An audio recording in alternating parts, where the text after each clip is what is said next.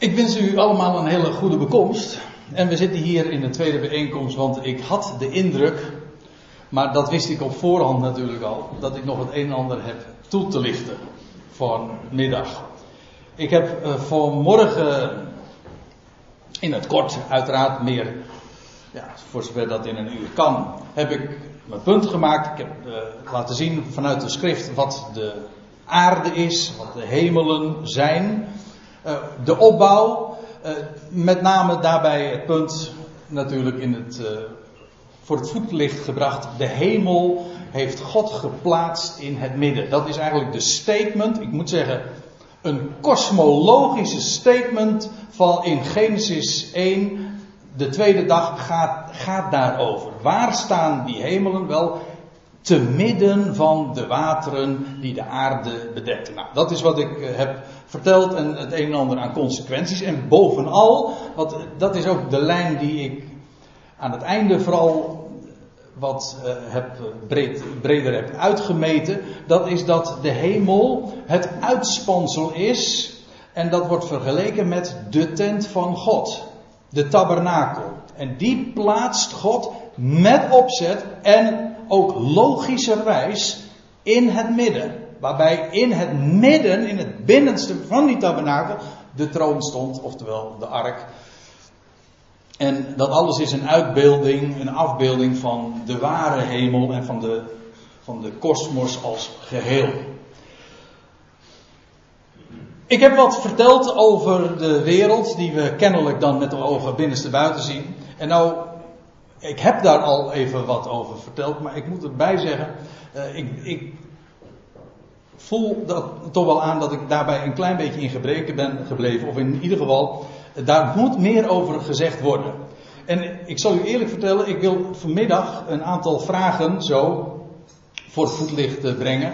Een, een aantal vragen, zeven stuks, die ik in de loop der tijd heb uh, verzameld. En waarvan ik vind, die moeten in ieder geval even besproken worden. En met deze eerste vraag heb ik de grootste moeite. Kijk, ik ben een bijbelleraar, ik vertel gewoon dat wat er in de schrift staat. Maar goed, als je dus vertelt van nou ja, dan zien we de wereld kennelijk binnenste buiten. Dan kan ik natuurlijk zeggen van nou ja, dat, dat zeggen wiskundigen. En weet u waarom ik daar moeite mee heb? A, ik gaf het vanmorgen al even aan. Daarin heb ik geen enkele expertise. Ik ben een geïnteresseerde leek, niet meer. Er zitten hier mensen in de zaal, ik zei al, een docent, wiskunde, natuurkunde. En die moet, die moet nu van mij gaan horen wat inversie is. Want daar hadden we het over, hè? omkering. Nou, eh, toch eh, ga ik het doen. Wat, wat, betekent dat nou? Hè? We, we, het er dus over dat, je, dat als het uitspansel in het midden staat en niet erbuiten, dat betekent dat we dat, de, dat wat wij geprojecteerd zien buiten, in werkelijkheid binnen is. En dat de wereld binnenste buiten gekeerd wordt. En dat noemen, ik, ik, had dat, uh, ik heb dat woord nu al diverse keren laten vallen, dat noemt men inversie. En inversie betekent, als je dat aan een uh, wiskundige vraagt, dat betekent in dit geval van een bol, elk punt buiten een bol heeft een corresponderend punt binnen de bol. En uiteraard vice versa. En daar kun je een mooie formule op loslaten. Kijk, hier ga ik het dus al helemaal niet over hebben. Nee, maar het is allemaal keurig te berekenen. Dit is maar geen flauwekul. Dit, is een, dit, is gewoon een, dit zijn wiskundige vakken. Of wiskundige kwesties. Wat dat is. Een punt A buiten de bol heeft een corresponderend punt binnen de bol. En dit punt B heeft een corresponderend punt hier. En dat kun je dus ook over bewegingen zeggen. Een rechte, pardon, een rechte lijn. Zo, die gaat als je inverteert, gaat die een, kromme lijn. Nou ja, dat is een uh, tamelijk ingewikkeld ja, in mijn ogen, maar goed, ik heb ook alleen maar tuinderschool, uh, is dat een vrij ingewikkelde concept. Maar dit is wat inversie eigenlijk is. Maar wat de, de, vooral de consequenties zijn interessant. Want we, we doen bijbelstudie en de rand daarvan heeft toch ook te maken, dat kan niet missen, met kosmologie, met astronomie, met natuurkunde, met wiskunde. Dus je ontkomt er niet aan om deze dingen ter sprake te brengen. Maar wat vooral voor ons als Bijbelstudenten interessant is. Wat zijn de consequenties van dit idee? Van die inversie? Nou, de eerste consequentie is. Ik heb het al even aangestipt. Maar alles richting het centrum. Dit is een wiel. het spaken, alles richting het centrum wordt kleiner, krimpt. Je kunt het ook omkeren natuurlijk. Vanuit het centrum expandeert het, spant het uit, rekt het uit, maar naar binnen toe krimpt het. Maar dat geldt voor alles.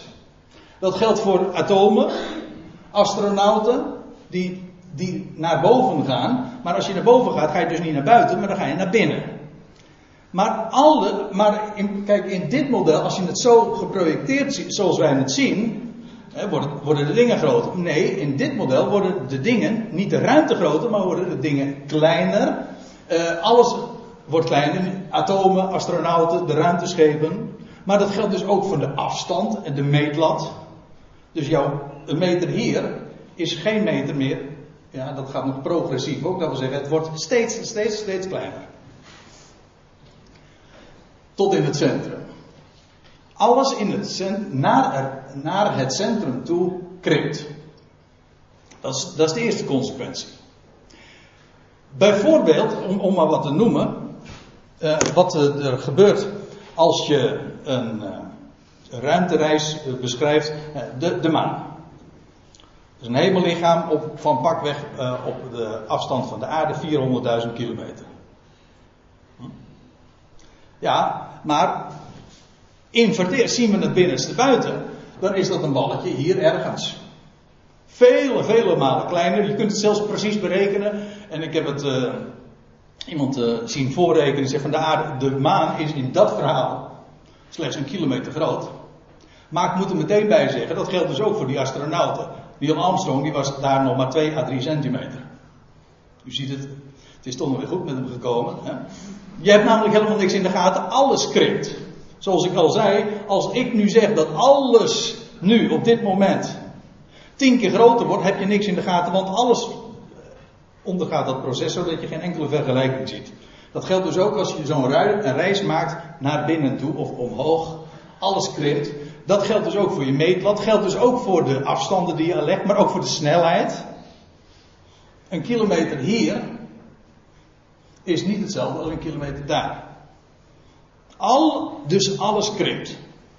Dat is, dat is het idee. En het, de tweede consequentie is, licht gaat geen rechte, maar een gekromde weg. Ik gaf het al even aan. Bij inversie, als je het binnenste buiten keert, dan, ga, dan krijg je hele merkwaardige effecten. Dit is een, een, een, een, lichtstraal, een rechte lijn. Maar als je dat inverteert, dat wil zeggen, als dit als de werkelijkheid inderdaad kleiner wordt richting het centrum, dan zien we het zo, maar in werkelijkheid gaat het zo. Die rechte straal blijkt dus gekromd te gaan. En dat veroorzaakt, doordat alles krimpt richting het centrum, dit veroorzaakt visuele vertekening die doet denken aan de werking van een visogenlens. U kent die foto's wel, bijvoorbeeld deze. Je hebt er allerlei varianten nog weer van, eh, afhankelijk van hoe groot de hoek van zo'n lens is. Maar in het idee van zo'n visooglens dat een rechte boom, hè, die wordt krom, en een, rechte, zo'n stijger hier, die, die vooral in de periferie, dat wil zeggen aan de buitenkant, trekt dat helemaal krom, hol of bol. Dus je kunt niet afgaan, dat is het, uh, het nadeel, zou je kunnen zeggen, bij dat verhaal van inversie. Je kunt niet meer afgaan op wat je ogen zien. Dat, nou, ik zeg het niet helemaal goed. Je kunt heel goed afgaan op wat je ogen zien. Het is alleen geen beschrijving van de werkelijkheid. Wat we zien is niet wat, we, wat het is. Nothing is what it seems. Dat is. In de wetenschap maakt het geen enkel verschil, want de afstand die je aflegt naar de maan is inderdaad gewoon in onze berekening, in de wijze waarop we het meten, gewoon 400.000 kilometer. Alleen in werkelijkheid, wat er werkelijk gebeurt, is dat alles krimpt richting het centrum en dat, dat maakt het verhaal anders. En een andere consequentie is bijvoorbeeld dat het beeld van de omvattende aarde, de hemel in het binnenste en de aarde daaromheen, dat beeld dat wordt dus ook richting het centrum steeds kleiner. Vandaar dus dat je de aarde op deze manier kunt beschrijven. Ik geef toe, als je dit voor het eerst hoort, dit is raar. Maar dit is wat je precies kunt verwachten: dat als de wereld geïnverteerd is, is het exact, zou je de wereld zien op deze manier. Richting het centrum wordt dat beeld kleiner. Omgekeerd is die sterrengroep die daar in de richting van het centrum staat, die microscoop, in, althans in onze mate, microscopisch klein wellicht zijn, in het centrum, dat beeld, dat wordt richting de aarde juist groter en vandaar de projectie over de hele hemelkoepel. Ja, ja, ik kan hier niet al te veel over vertellen. Dat wil zeggen, er is hier ongetwijfeld heel veel over te vertellen, over de verschijnselen die zich voordoen. Maar het punt is, en daar gaat het mij nu vooral even om, dat als de wereld inderdaad inverteert, dat wil zeggen, als wij haar binnenste buiten zien, dan hoe zouden wij dan de wereld inderdaad waarnemen in de observatie? Nou, precies zoals we hem nu waarnemen. Dus, uh, nou, een paar van die verschijnselen die heb ik nu uh, genoemd, hè, over een ruimtereis, uh, over een, een, astronaut op de, op de maan en wat hij dan ziet, een, een, kleine bol. Ja, dat heeft dus allemaal te maken met de vertekening van de werkelijkheid die zich voordoet wanneer inderdaad we de wereld binnenste buiten zien. Nou, daar wou ik het eigenlijk even bij laten. Ik, misschien heb ik nu al te veel gezegd op een Bijbelstudiedag als deze. Maar ik kon het toch niet nalaten. En ik weet ook dat een heleboel dit toch even gehoord willen hebben. Zeg van, hoe zit dat dan? Wat gebeurt er nu met een, een astronaut als die naar de ruimte gaat? Of een andere kuipers die er om de, aarde, om de aarde dan cirkelt en wat hij ziet. Goed, nou dat even wat die inversie betreft, die omkering, dat binnenste buitenkeren.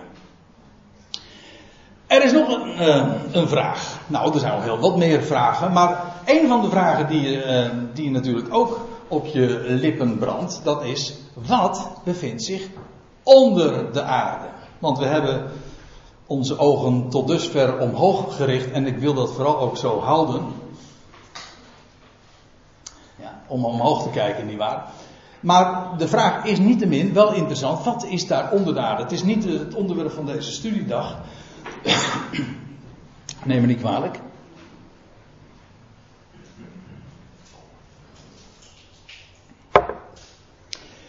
Het, het antwoord op deze vraag is. Nou, het antwoord. Er zijn diverse antwoorden op te geven. Want de Bijbel zegt hier toch ook nogal het een en ander over. En ik overweeg om daar ooit nog eens een keer een studiedag aan te wijden. Of misschien een studie over wat is er nou onder de aarde. Maar dat is zo licht als het is als je omhoog kijkt. Zo donker is het als je naar beneden kijkt. En dat is nou niet zo aanlokkelijk om daar een hele studiedag aan te wijden. Om naar beneden te kijken. Voor mensen, voor antropos, voor mensen, antropos betekent omhoog gekeerd kijker, ja, dan dat ligt je niet zo. Maar de Bijbel spreekt inderdaad over de Tartarus en over plekken onder de aarde, onder het aardoppervlak, de afgrond, geesten die daar gevangen zijn, engelen, de engelen die in duisternis gevangen zijn, lees je in Petrus, maar ook in Judas uh, gaat daarover. Daar zit heel veel in en onder.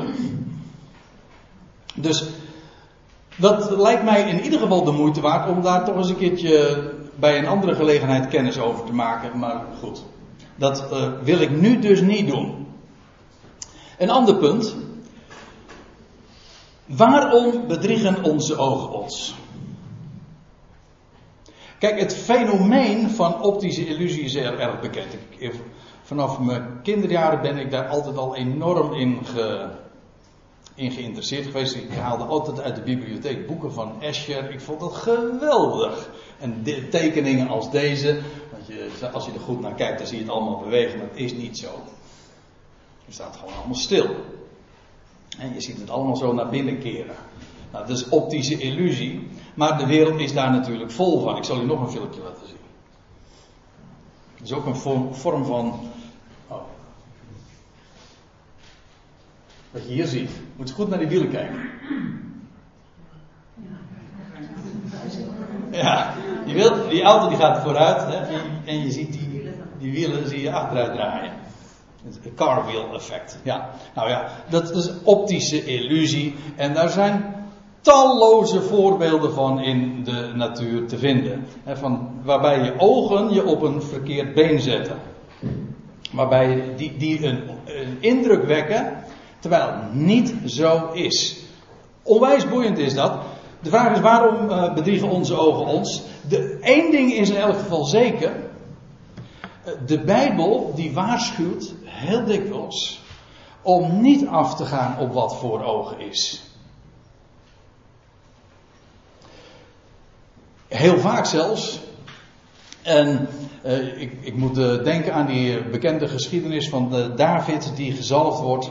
En dan wordt, hij, en dan wordt Samuel ook te verstaan, krijgt hij te verstaan dat hij niet zou afgaan op wat, wat hij ziet. En dan staat er nog bij, want de mens ziet aan wat voor ogen is, maar de Heer ziet het hart aan. Dat wil zeggen, het binnenste, de werkelijkheid.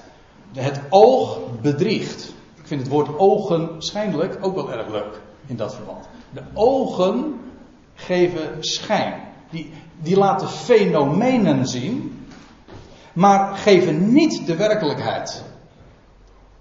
Dat is een groot verschil. Dat wat je ziet is niet de werkelijkheid. Wat is wel de werkelijkheid?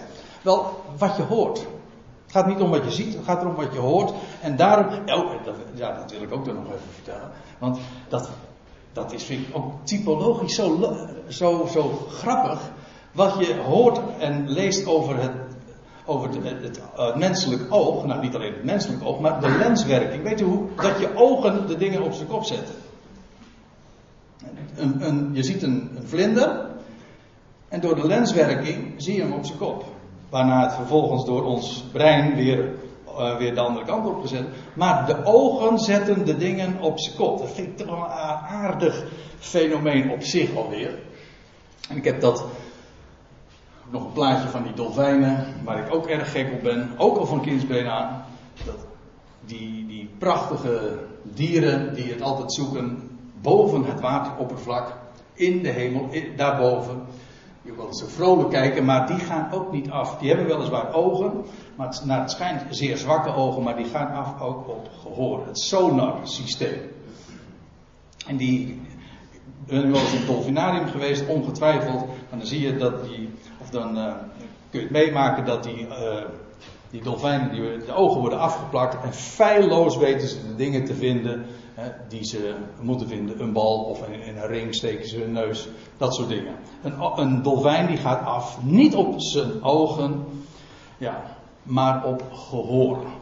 Voor zover sonar dat het uh, hetzelfde is. Onze ogen bedriegen ons, dat is gewoon een feit. Dus als het inderdaad, als wij de wereld anders zien dan het is, dan hoeft dat op zich ons helemaal niet te verbazen. Integendeel. Nou, dan heb ik nog een paar vragen. Vraag 4. Is het Bijbels of dat hemelcentrisch wereldbeeld wetenschappelijk? En daar heb ik een heel kort antwoord op. En dat is nee. Het is geen wetenschappelijk wereldbeeld. Het is namelijk niet gebaseerd op zien. Het is ook niet gebaseerd op meten. En dat is wat wetenschap toch is. Dus als, je, dus als u tegen mij zegt, dit wereldbeeld is niet wetenschappelijk, dan zeg, geef ik helemaal toe, dit is geestelijk. God zegt, ik plaats het uitspansel in het midden. Kunnen we dat zien? Nee, het enige wat wij, kunnen wij iets boven het uitspansel zien? Nee, wij kunnen alleen maar in het uitspansel zien. Maar God positioneert die, dat uitspansel, dat wil zeggen de hemel, in het midden van de wateren. Dat onttrekt zich volstrekt aan ons, aan ons gezichtsvermogen, maar dat is een mededeling die God doet. Is niet te zien, is niet te meten. Dus uh, de wetenschap heeft hier feitelijk ook geen boodschap aan. Maar ik moet er wel iets bij zeggen. Wetenschappers erkennen wel dat dit model onweerlegbaar is. Dat is de andere kant. Het valt, het valt niet af te leiden uit meting en uit zien. Maar je kunt het evenmin ontkennen als de wereld inderdaad, als we zeggen, de hemel staat in het, binnen, in het, binnen, pardon, in het binnenste. Het uitspansel staat in het midden van de wereld, van de wateren.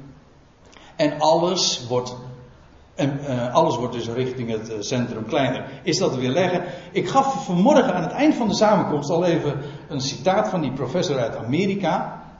Een, um, een wiskundige. Maar ik zal je nog een verhaal vertellen. En dat is van deze Roman Saxel. Ja, mooie achternaam hè.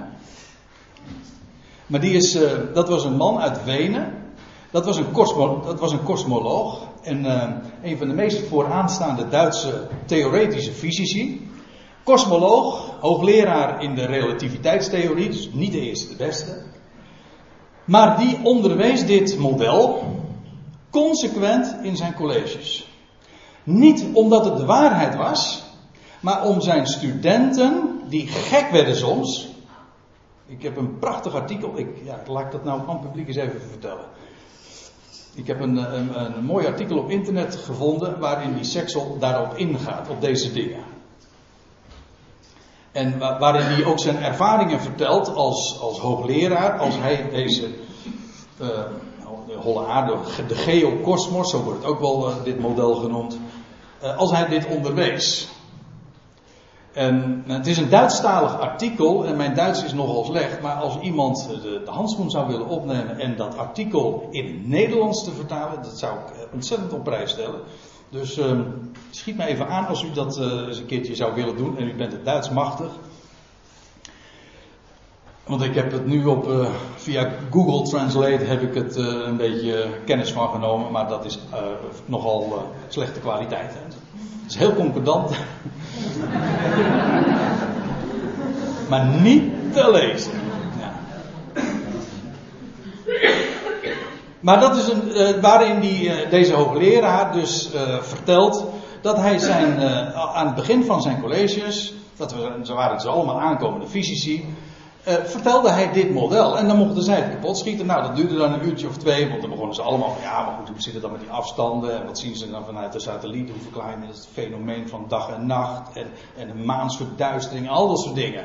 Nou, hij bleef heel rustig. Hij zegt, als je het verhaal inverteert, krijg je exact hetzelfde. Weerleg het maar. Dat konden ze niet. Wat, waarom hij het onderwees, was niet omdat hij dat dit geloofde, dat dit de waarheid was. Dat liet hij helemaal in het midden. Daar, kon, daar kan hij als wetenschapper namelijk geen enkele uitspraak over doen. Hij onderwees het omdat het model wetenschappelijk net zo consistent verdedigbaar is als het, zoals men dat dan noemt, het Copernicaanse wereldbeeld. Even consistent. Alle verschijnselen kun je net zo verklaren. Je doet namelijk exact dezelfde observaties, alleen het model is totaal anders. en ja, dat vond. Ik moet u zeggen, toen ik van deze dingen op de hoogte raakte, toen ging ik er ook heel anders toch tegen aankijken. Kijk, als bijbels gezien het verhaal eigenlijk heel logisch is, voor de hand liggend, ook vanuit God geredeneerd, typologisch, dan zit je natuurlijk, heb je nog een hobbel te nemen. Zeg van ja, maar kan dit wel? En als dan ongelovige wetenschappers vertellen, ja, dat kan natuurlijk heel goed. Dus het is geen enkel probleem. Het is vreemd, maar in de kosmologie is alles vreemd. Dat kan ik u vertellen. En het wordt steeds vreemder. Ja, het is leuk, want als je dan kennis neemt van de, de relativiteitstheorie. Nou, deze man die, die doseerde daarin, was daar een expert op, het gebied, op dat gebied. Dan kom je ook in aanraking met fenomenen dat je de snelheid van het licht uh, nadert. Bereiken kan niet, want dan staat de tijd stil. Maar ook als je de snelheid van het licht nadert, dan gaat de tijd steeds langzamer. Je massa, dat wil zeggen je gewicht, neemt toe. Dat is ook niet erg aantrekkelijk voor als je aan de lijn bent natuurlijk. Hè? Maar goed, uh, sorry. Uh, dat niet alleen, maar ook je, de lengte neemt ook af. Alles wordt korter.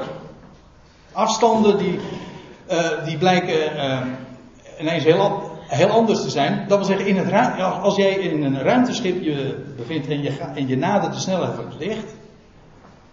Heb je dat allemaal niet aan in de gaten, dat dat, aan de, dat, dat aan de hand is. Maar niettemin is wel zo. Ik zeg dit ook om aan te geven dat ook als je zeg maar het gangbare wereldbeeld volgt, kom je met buitengewoon intrigerende, dat zeker, maar ook de merkwaardigste fenomenen in aanraking. Een andere verhaal van Einstein was, die wil ik ook even doorgeven. Einstein die zei dat, het, dat de kosmos bol is. En als je vanaf hier de ruimte in gaat, je gaat met ver genoeg door, weet je waar je dan uitkomt? Nee, aan de, nou, aan de onderkant van de aarde, begreep ik. Ja, aan de andere kant begreep ik dus van de aarde. Wat in het model wat ik nu vandaag naar voren breng natuurlijk niet zo gek is. Maar in, die, in de kosmos, uh, waarbij alles uitdijt en waarbij alles naar buiten wijst, is dat toch wel heel eigenaardig. Maar dat heeft weer te maken met dat de ruimte kromt, zegt men. Dat klopt in dit model ook, de ruimte kromt ook, alleen heel anders. Maar ik, wat ik eigenlijk daar ook mee aangeef is de begrippen die zich bij zo'n onderwerp allemaal aandienen. Het kromming van de ruimte, licht die niet, eh, geen rechte weg gaat. En nou ja, uh, afstanden die, en te, uh, het hele begrip ruimte, trouwens dat geldt ook voor tijd, dat is daar direct aan gekoppeld. Het zijn volstrekt relatieve begrippen. Nou, die Roman Saxel die bracht dit uh, dan naar voren. En waarom ik, dat is wat ik net zo wilde aangeven, als het bijbels gezien nou zo logisch is. En wetenschappers, notabene, ongelovige wetenschappers zeggen, ja, daar is niks mis mee. Wat weerhoudt mij er dan van om dit gewoon inderdaad als aan, aan te nemen? Dat de hemel inderdaad in het midden is. Dat is geen wetenschappelijke uitspraak, maar wetenschappers zeggen, ja, als je dat wil, dan kun je, dat daarvoor, dan kun je daarvoor kiezen, geen enkel probleem. Ik, dat artikel waar ik vanmorgen eventjes uit citeerde, was wel leuk, van die professor Coxeter uit, uh, uit Amerika. Dat, uh, dat was een citaat uit een artikel van een Amerikaans populair wetenschappelijk tijdschrift. En, die, en dat, had als titel The Hollow Earth, de holle aarde, zo wordt het meestal genoemd. Dat is een wat verwarrend begrip trouwens. U hoort mij nooit over de hollow earth of de holle aarde praten. Gewoon de hemel in het midden, hemelcentrisch. Dat is veel duidelijker. Maar uh, de titel van dat artikel was The, the Hollow Earth, a maddening theory which can't be disproved. Het is een gekmakende theorie, maar het kan niet weerlegd worden. Nou, dat gekmakend is, vind, dat, is, dat is hun idee. Ik vind het heerlijk, ik vind het gemachtig dat God zijn, zijn troon in het centrum heeft. Maar ik vind het genoeg als zij zeggen van, it can't be disproved. Oké? Okay? Dat is genoeg. Goed. Heb ik nog een vraag? Uh, mag je de Bijbel wel zo letterlijk lezen? Is er ook in de Bijbel niet veel sprake van beeldspraak? De aarde die op pilaren staat. En dat lijkt mij op zich, deze mededeling, of deze constatering, daar is weinig aan uh, af te dingen, lijkt mij. Want boeken als Job en Spreuken, maar ook Jezaja, niet geheel, maar delen van Jezaja, die zijn in hoge mate poëtisch. En dus vermelden ze uh, veel beeldspraak. Wat dacht u van deze? Dan staat er in Jezaja 40, wie mat de wateren met zijn holle hand? Hé, holle hand, ah ja. Um, nee, dan mag je dus ook geen, uit zo'n poëtische uitspraak mag je niet een model uh, concluderen. Het is poëzie, het is beeldspraak. Wie mat de wateren, het idee is, die kolossale oceanen.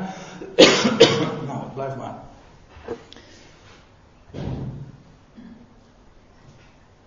Al die oceanen, de schepper die wij kennen, met wie wij van doen hebben, die heeft het allemaal in zijn holle hand. Zo groot is onze God. Wie bepaalde de omvang van de hemelen met een span? Een span dat is de afstand tussen je duim en je wijsvinger. Dat. De omvang van de hemel, is dit voor hem. Je krimpt in één. Uh, als je, dat, als je dat, zoiets leest. Dat is de, schip, de schepper. De hemelen zo groot. Maar het is voor hem zo tussen duim en wijsvinger. Terwijl hij de wateren in zijn holle hand heeft. Hij vatte, wie vatte met een maat het stof der aarde, woog de bergen met een waag, dat was een weegschaal. En de, en de heuvelen staat er inderdaad met een weegschaal. Dit is beeldspraak. Je kunt uit beeldspraak en poëzie natuurlijk geen letterlijke conclusies trekken. Je kunt niet zeggen van de aarde, de mensen zijn sprinkhanen. Want de Bijbel vergelijkt dat ermee. Ja, de, het is een beeldspraak. Het is, zo wordt het trouwens ook geïntroduceerd, als. Hè, zulke vergelijkingen. Maar dit is toch een, van een andere orde. Want Genesis 1 vertelt namelijk geen poëzie. Genesis 1 spreekt concrete taal. Voor de mens hier op aarde. Geloof letterlijk zelfs. En die kijkt omhoog, die ziet daar in het, die ziet daar het uitspansel. En God dan zegt dan, daar is ook boven het uitspansel water. En alles wat daar in Genesis 1 verteld wordt over de lichten en over het groen en dat de aarde wemelen van jong, van, van, van vissen en hoe staat het, van gedierte. Het zijn allemaal zeer concrete taal, taal van de observatie, taal van de waarneming, geen beeldspraak. mensen hebben wel eens van, zich van de inhoud van Genesis 1 af proberen te maken door te zeggen, ja, Genesis 1 is gewoon poëzie. Maar dat is totaal niet aan de orde. Dat is een totaal. Genesis 1 en de stijl waarin dat geschreven is, is geen poëzie, is geen beeldspraak. Het is letterlijk. Het is taal van de observatie en concrete taal. En ja, dat betekent dus dat je Genesis 1 inderdaad gewoon zo moet lezen als het zich aandient. Dan heb ik nog een vraag. Ik heb nog twee vragen die ik wil bespreken vanmiddag. En dat is: waarom is dit wereldbeeld zo onbekend? Ja, nou ja, daar kun je natuurlijk uh, wel uh, wat meer nog over zeggen. Want dit geldt namelijk voor alle Bijbelse onderwerpen. Eigenlijk elk elementair Bijbels begrip is onbekend. Ik zou gaan zeggen: noem iets. En ik zal u zeggen. een Bijbelthema. En inderdaad, het, men doet altijd moeite om dat ten onder te houden. Maar het kan trouwens ook zijn, en tussen de middag hadden we, had ik nog even een gesprekje zo met een, een aantal mensen. Het kan natuurlijk ook zijn, en zo vergaat het mij, zo vergaat het u. U hebt ongetwijfeld diezelfde ervaring zo vaak opgedaan. Je leest een tekst en je doet uh, je projecteert je eigen voorstelling daar al in. En dingen die je daar niet mee in overeenstemming kan brengen, ja, nou ja, dat, dat laat je dan maar. En dat laat je met recht buiten beschouwing. Je past dat in, gedacht, je, in gedachten, die tekst aan aan het idee wat je hebt. Dat is bij Genesis 1 ook het geval. Als je de mededelingen leest over de tweede dag, dan, zeg, dan denk je, nou dat zal dan wel over de wolken gaan. Nou ja, dan, dat kan niet, dan moet je de voorzetsels wijzigen, nou dan doen we dat dan maar. Maar als je het gewoon leest, zoals ik het vanmorgen ook heb, u heb voorgehouden. Ja, waarom kom je niet op die gedachte? Omdat het namelijk zo. Het, zal toch niet waar zijn dat, hè? Zo. En ik, het, gebeurt, het is me al zo vaak gebeurd dat een tekst die je zo enorm goed kent, of in die zin dat je hem al zo vaak gelezen hebt, Genesis 1 lijkt mij daar toch ook wel een aardig voorbeeld van. En dat je toch over iets helemaal heen gelezen hebt. Ik heb jarenlang, Zacharia 14 was een heel bekend hoofdstuk voor mij. En het heeft jaren geduurd voordat me echt tot me echt doordrong. Wat staat er nou eigenlijk over die Olijfberg en, en over Jeruzalem? Ja. Als je namelijk een bepaald concept al hebt bevooroordeeld, want dat is feitelijk wat het is. Je, hebt al een, je weet al hoe het zit. Je, omdat je al weet hoe het zit, ja, sta je al niet eens meer open voor een andere voorstelling. Dat is een heel menselijk fenomeen, dat, daarbij beschuldig ik niemand. Want steek je hand maar in eigen boezem, zo werkt het nu eenmaal. Ik, ik wil trouwens nog iets erover zeggen en eventjes in wat grootser historisch perspectief dat plaatsen. Want dat hele concept van de hemel, de hemel, waar ik het vanmorgen over had, de kosmos als geheel, ook als ei, ik gaf dat voorbeeld, dat is trouwens erg antiek hoor. En dan praat ik niet eens over bijbelse voorstellingen, maar ook over voorstellingen die men elders heeft aangetroffen. En ik, ik heb hier een plaatje van een piramide. De piramiden geldt ook als een, als een embleem, als een artistieke uitbeelding, een, gestileerde vormgeving van de kosmos. De piramides die verwijzen trouwens in allerlei opzichten naar de sterrenhemel, de positionering van de Sphinx ten opzichte van de piramide, van Cheops in dit geval, die, ja, die verwijzen naar sterrenbeelden en daar zit, daar zit zo enorm veel astronomie in en de hele wijze waarop dit is opgebouwd, daar hebben we geen idee van. Maar ook die piramide zelf is een beeld van de schepping, waarbij dat grondvlak, die vier hoeken, gewoon een uitbeelding zijn van de aarde. Want u zegt misschien van ja, de aarde is toch rond, het rond der aarde, jawel. Maar oh, de Bijbel spreekt ook over de vier hoeken der aarde. Wordt trouwens ook uitgelegd in, als ik me niet vergis, openbaring 20. En dan wordt er gesproken over de vier windhoeken der aarde. Dus gewoon noord, zuid, noord, zuid, oost, west. Dat is best, ja. Die, dat zijn de hoeken. En, en dat is het grondvlak, maar als je omhoog gaat, dan ga je feitelijk naar binnen. Dat is het idee van die piramide als een vormgeving, als een beeld, een model van de schepping. Als je omhoog gaat, dan wijs je uiteindelijk, kom je uh, in het centrum. Dat was, de top is inderdaad het middelpunt, het centrum. En dan zie ik zomaar een plaatje van een, een dollar voor me. Want het is een bekend verhaal dat die top van de piramide verwijst naar God zelf. Ik geef toe dat daar ook allerlei occulte connecties nog weer zijn met de vrijmetselarij. Maar daar gaat het maar even niet om. Het is bekend dat de top van de, van de, de piramide een uitbeelding is van God zelf. Het hoogste. De top. De uiterste hoeksteen. Misschien is dat een term die u wat meer zegt. De steen die de bouwlieden hebben afgekeurd. Nou, dat is tot een hoeksteen geworden. Die zich nu bevindt in de uiterste top. Ja. Uiteindelijk is die steen dan ook weer een beeld van de zoon. En die steen is zoek, ja. ja. Waar is die top? Waar is die hoogste steen? Die is, niet, die is, niet, uh, die is er niet. Die is onzichtbaar. Dat was, ja. In letterlijke zin bedoel ik onzichtbaar. Maar ja, daar is de vraag, waar is die eh, hoeksteen? Voor als je het bijbels benadert, is dat niet zo'n moeilijke vraag. Waar is die hoek? Die is inderdaad ontrokken aan het oog. Precies.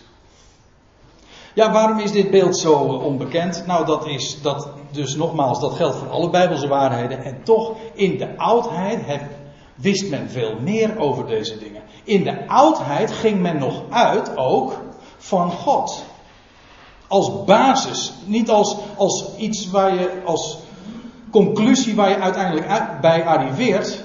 Want je zult nooit bij die conclusie komen als je niet op voorhand daarvan uitgaat. Als je hem op voorhand uitsluit en alleen maar uitgaat van wat je kan zien en kan meten, dan zul je nooit bij God uitkomen. Want God is namelijk de onzienlijke. Kom je nooit bij geestelijke waarheden uit. En heb je dus het belangrijkste van dat wat, je te, wat te weten is, heb je buitengesloten. Buitengesloten. Hoe hoort u? Terwijl het het centrum is, heeft men buiten gesloten. Maar in de antieke eh, wereld kende men deze dingen veel beter. En daarom verbaast mij zo'n bouwwerk als model van de kosmos ook helemaal niet. Nou, dan kom ik bij de laatste vraag. Ik weet niet hoe laat het inmiddels geworden is. Het is tien voor twee. Een mooie tijd om uh, af te sluiten. Of in ieder geval de laatste afsluitende opmerkingen hierover uh, te maken. Wat is nou de waarde van dit hemelcentrische wereldbeeld? Laten we het nog eens eventjes op een rijtje zetten. In de eerste plaats, wat u hier ziet. Het stoelt op een letterlijke lezing van Genesis 1. Dat vind ik waardevol. Gewoon lees zoals het zich aandient, zonder de tekst aan te passen, dan is dit het beeld wat zich aan je opdringt. Twee. Het is een theocentrisch wereldbeeld. En dat moet elke gelovige, lijkt mij toch echt, op voorhand, gewoon conceptueel, zoals dat zo mooi heet, aanspreken. Dat sluit aan bij je geloofsintuïtie. Zeggen ja, God staat in het middelpunt, niet voor, alleen van mijn leven, maar waar zou de schepper zijn woonplaats, zijn troon anders plaatsen dan daar in het midden? En als dat niet gezien wordt, nou dan deelt hij het mede. Zo, dan weet je het maar. Zo is het. Het is een theocentrisch wereldbeeld. En waar je ook op de wereld bent, als je je omhoog wijst, als je omhoog kijkt, je wijst naar die ene, met recht. Naar God. Het is een theocentrisch wereldbeeld. Daarom, ik, daarom verbaast het mij ook niet, ondanks de, de mitsen en maren die ik gehad heb, dat dit, eh, dat dit hele concept, dat dit model mij altijd zo heeft aangetrokken. Ja, zo, zo moet het zijn. Dat hele idee wat die Robert Dijkgraaf vertelde, en wat natuurlijk standaard is in de wereld, wat je altijd hoort over de Big Bang en zo, dat is zo, ik bedoel dat letterlijk. Geen, niet als beschuldiging, dat is letterlijk goddeloos. God is er niet. Heeft geen enkele plaats in het verhaal. Die is met recht helemaal buitengesloten. Ja, het verhaal wordt compleet anders. Inderdaad, ondersteboven, binnenste buiten, wanneer je, God, wanneer je begint bij God. Hij is het. Niet explosie, expressie. Hij is het begin. En vanuit hem, uit hem is alles. Inderdaad, expansie, uitspanning. Hij is de wereld uitgespannen. En uit hem is het voortgekomen. Theocentrisch wereldbeeld. Ik heb er vanmorgen aan, dat was het laatste deel van de samenkomst. Ik heb verteld, het is ook een organisch wereldbeeld. Dat wil zeggen, de hele levende natuur illustreert het gegeven dat het, de kern, het hart, maar ik pleeg nauwe haast, uh, hoe noemen ze dat fenomeen ook weer? Uh, een pleonasme. Het, het, hart, de kern, is altijd het centrum. Dat, die begrippen zijn, uh, ja, die liggen in elkaars verlengde. Alles is opgebouwd vanuit de kern. Dat is zoals de natuur, de levende natuur, is opgebouwd. En zoals je dat trouwens in dit prachtige plaatje ook uh, weer uitgebeeld ziet. Maar goed, ik, uh, ik, had zoveel voorbeelden daarvan kunnen geven. Maar je loopt tegen dit wereldbeeld, als je het mij vraagt, elke dag op.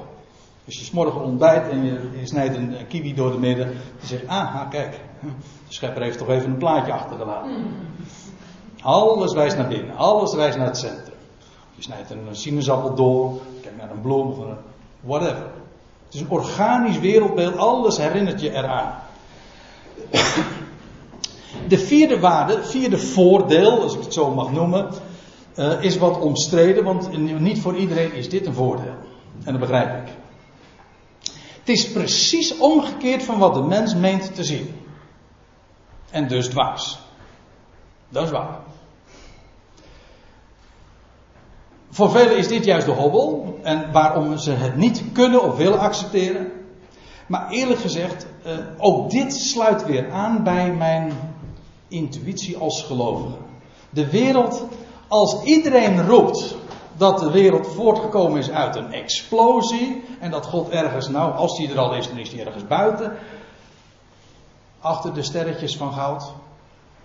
Dat kan niet kloppen. Waarom iedereen roept dat, het is gebaseerd op wat men, wat men uh, meent te zien, of wat men geconcludeerd heeft. De godswijsheid staat altijd haaks op menselijke wijsheid. Dus als het precies binnenste buiten is van wat alom gezegd wordt, dan denk ik van, aha, dat zou wel eens in de goede richting kunnen wijzen. Dus terwijl dit voor velen juist een, een argument is, zeggen van, ah joh, dat is dat, Waar heb je het over? Voor mij is dit juist een aanwijzing van, aha, iedereen roept dat zo. Ik, eh, ik denk dat het juist dus inderdaad een aanwijzing is dat het wel klopt. Ja, het is precies omgekeerd van wat de mens meent te zien en wat hij concludeert uit dat wat hij waarneemt. Ja, en dat is, dat is echt het laatste wat ik wilde zeggen. De wereld is werkelijk een universum. En het woord universum Uni betekent één. En dat versum, dus het komt uit Latijn, betekent keren, omgekeerd. En converteren, conversie. Dat, dat versie betekent keer, omkeren. Universum, een ander woord voor de kosmos, letterlijk betekent het is gekeerd naar één. Wauw, denk ik. Ik leef echt in een universum. Het wijst allemaal naar het midden. Naar die ene. Met allemaal hoofdletters. Dus die unie. Dat is, niet die, dat is niet die explosie, die is die Big Bang. Nee, dat is die ene. Van wie wij uitgaan. En zo leven we dus inderdaad. We zijn allemaal, ja, dat ook, hebben we ook nog even gememoreerd in de pauze. We zijn allemaal binnen. Hm? We zijn we zijn allemaal binnen. Ja.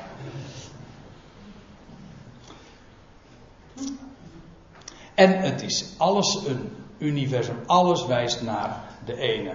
Nou, dat zijn op een rijtje gezet voor mij.